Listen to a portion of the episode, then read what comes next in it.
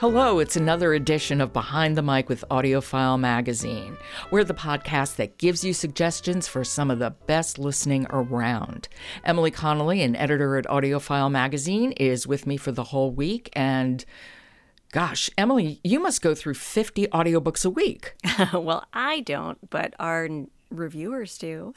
That's a lot. So you you definitely have your finger on the pulse. Yes, I would say so. We get to hear about all the new best audiobooks out there. And so, where are we pulsing today? Today, this is a really big new fantasy book called Black Leopard, Red Wolf, and it's written by Marlon James and read by Dion Graham. We love Dion. We do love Dion, and this is an AudioFile Earphones Award winner, and it's the start of this new fantasy trilogy. And like I said, it's written by Marlon James, who is a Man Booker Prize winner for A Brief History of Seven Killings. Yes. Okay. I knew the name was familiar, but when you said fantasy, I think my brain just went off to another file cabinet.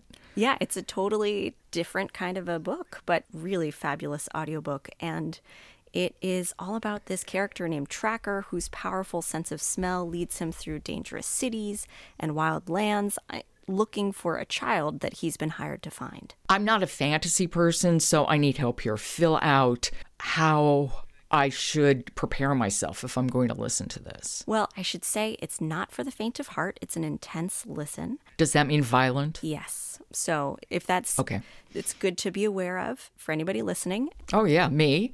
But it draws on sort of African mythology and also just his own amazing imagination to create this story. And it's especially powerful as an audiobook with Dion Graham and his very versatile voice and actually the author, Marlon James, even said it was written to be read aloud. He called the audiobook the definitive version of this book. Okay, let's hear some of the marvelous Dion Graham reading Black Leopard, Red Wolf by Marlon James. You have come for a story, and I am moved to talk, so the gods have smiled on both of us. There was a merchant in the Purple City who said he lost his wife. She went missing with five gold rings ten and two pairs of earrings, twenty and two bracelets, and ten and nine anklets. It is said you have a nose for finding what would rather stay lost, he said.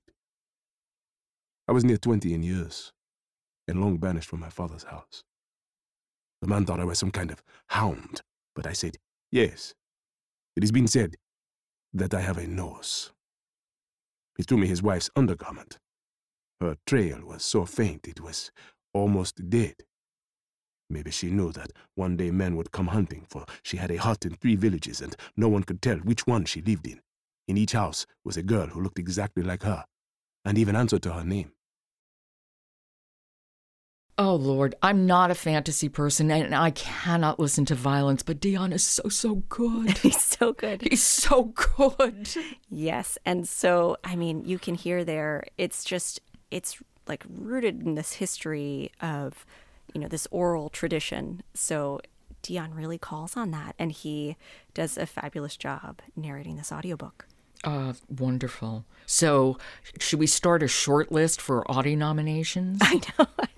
Um, maybe. I think we should. I'm putting it on. Good idea.